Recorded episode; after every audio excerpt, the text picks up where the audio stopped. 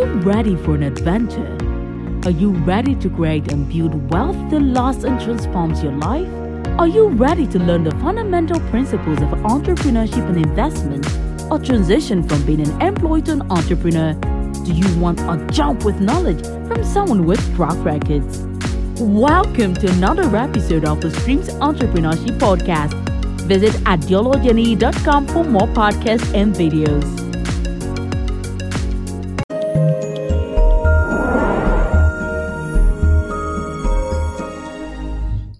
Welcome to Streams Live. On the edition of Streams Live today, you're going to learn five winning principles that helps entrepreneurs and startups to succeed in the world of business. My name is Adetola Ojediran. I'm an entrepreneur and a property investor. Number one, entrepreneurs focus on growth and adding value, then profit at the beginning of their business. All major businesses that you see thriving out there, that you admire, at the beginning of their business, they focus on growth and adding value. If you focus too much on profit at the beginning of your business, you might miss the train or the opportunities for growth for your business to scale. Take, for example, Amazon at the beginning of the business, we're not sharing profit for years. I remember people complaining about what was Amazon doing. They were making some profit, but they were not sharing dividend. They were putting the money back in the business because they had a goal in mind. Jeff Bezos was focused to be sure that if Amazon can grow to a level that is unbeatable, that it could challenge the major big players in the market. Today, Amazon is giving Walmart a big run for their money, even in America, and nobody could challenge the dominance of Amazon around the world now. So focus on growth and adding value, solving problems. I know you need to make the numbers. You need to break even. But at the beginning of your business, look at growth. I remember the experience of another entrepreneur that worked for Facebook, Mark Zuckerberg. Who Mark Zuckerberg fired because he was always bringing ideas about profit. The guy is worth a couple of millions himself, but he's nowhere near what Facebook or uh, Mark Zuckerberg represent, because he said Mark Zuckerberg was focused on growth, on growing big, so that they are too big for any competitor to take them down. Look at Google, look at YouTube, who can challenge them in that space. They grew so big that nobody could challenge them. If you remember the story of Apple, this is fascinating. You know, Steve Jobs, Steve Wozniak, and Ronald Wayne were the three people that co-founded Apple in nineteen seventy-six. Ronald Wayne had ten percent shares, but twelve days later, he sold his twelve percent share back to Steve Jobs and Steve Wozniak for eight hundred dollars, and a year later it was settled for total forfeiture right for one thousand five hundred dollars. Do you know that ten percent is worth one hundred billion dollars today in today's value of Apple? That is valued between one trillion dollars and one point two trillion dollars. So it's a question of what is your focus at the start of a business. If you focus too much on returns on investment, without looking at the big picture, you might miss being the next Amazon, the next Apple, the next Google, the next Facebook, countless major companies that your idea can become. You might be the next YouTube.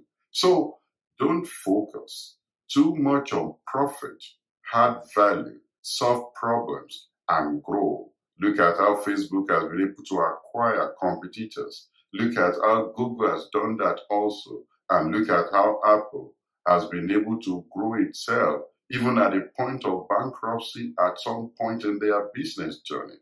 If you remain focused on where you're going and your mission and your vision, profit would come swimming in at the right time. So focus on growth and adding value rather than profit at the start of your business.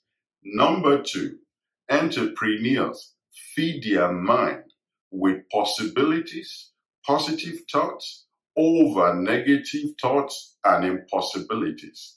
They constantly acquaint themselves with stories of people who have overcome impossible odds, so that that fuels them also. It's part of a routine that I enjoy as well. On my daily routine, I feed myself with possibilities of what I'm going to accomplish every day. Look at the story of Helen Keller, a woman that was deaf and blind. Despite that, she acquired a bachelor's degree. She speaks five languages, including Latin, German, and French. Even people who are not deaf and blind cannot even speak two languages. So look at people that have overcome difficult odds. I hope you have read the story of Jeff Bezos as well, the richest man in the world. Do you know he was born to a single mother who got pregnant at seventeen in secondary school? He was adopted by a Cuban father who could not speak English, and he, he has succeeded in building a business that made him the richest man in the world. These are the kind of stories that fires you up, that want you to go out there and do the impossible. Don't, you see, the world of business is difficult on its own. Don't add to that challenges and those obstacles by feeding yourself with impossibilities or story of failures. So feed your mind with the right materials, with the right content, with things that will help you to build your mind and be resilient in the world of business. Number three, entrepreneurs are consistent. They are not seasonal entrepreneurs. You know, some people in the world of business, they can be on fire for one week, for one month, even for one year. Then when they have made some money, they started waning. They started living the life, and they started losing touch or losing their grip. That's why a lot of businesses or people go into oblivion. That's why you see a lot of ex-rich people, ex-successful people, because they lost their Midas touch. Because when money started coming, they lost the touch, or they lost the focus of the vision or the business, or they take a long vacation to go and squander the wealth, and when they return, the business has moved on. So you need to be consistent. You can be on fire for one season and then go away for another season. You need to be constant. You need to be consistent, always delivering.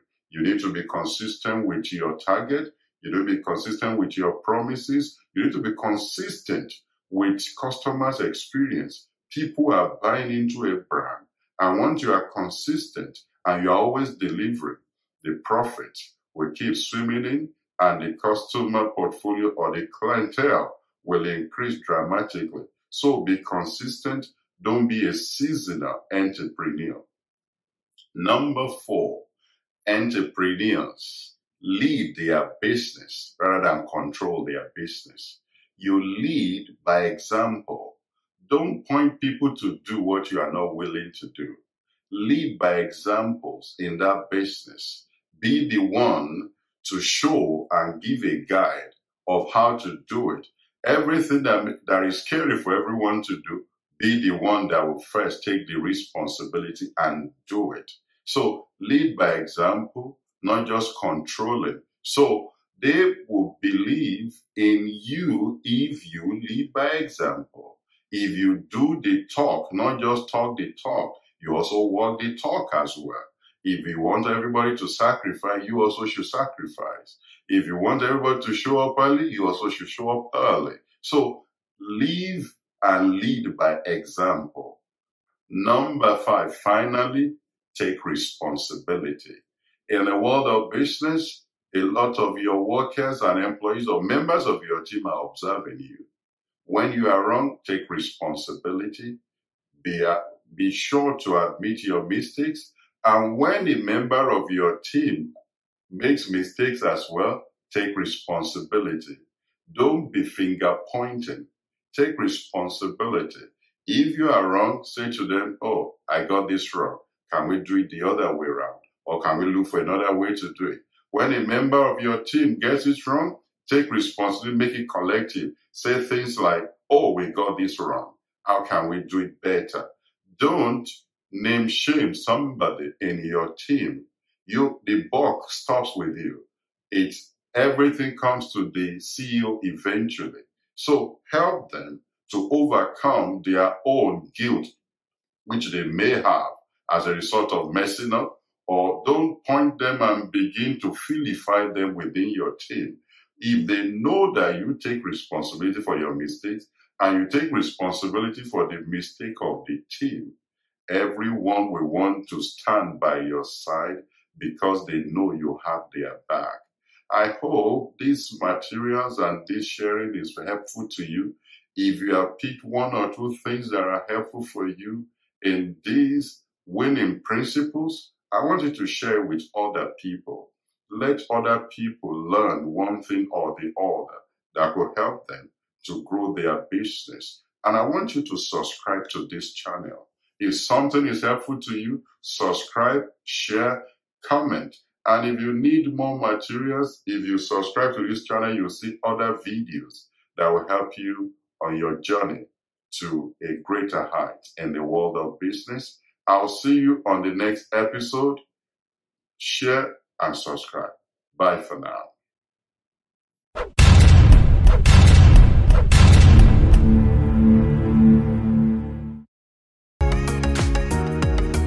Today's podcast was brought to you by Streams Entrepreneurship C E O, Adiologeny. And for more podcasts, visit w w w dot adiologeny dot com and w w w dot streams entrepreneurship dot com.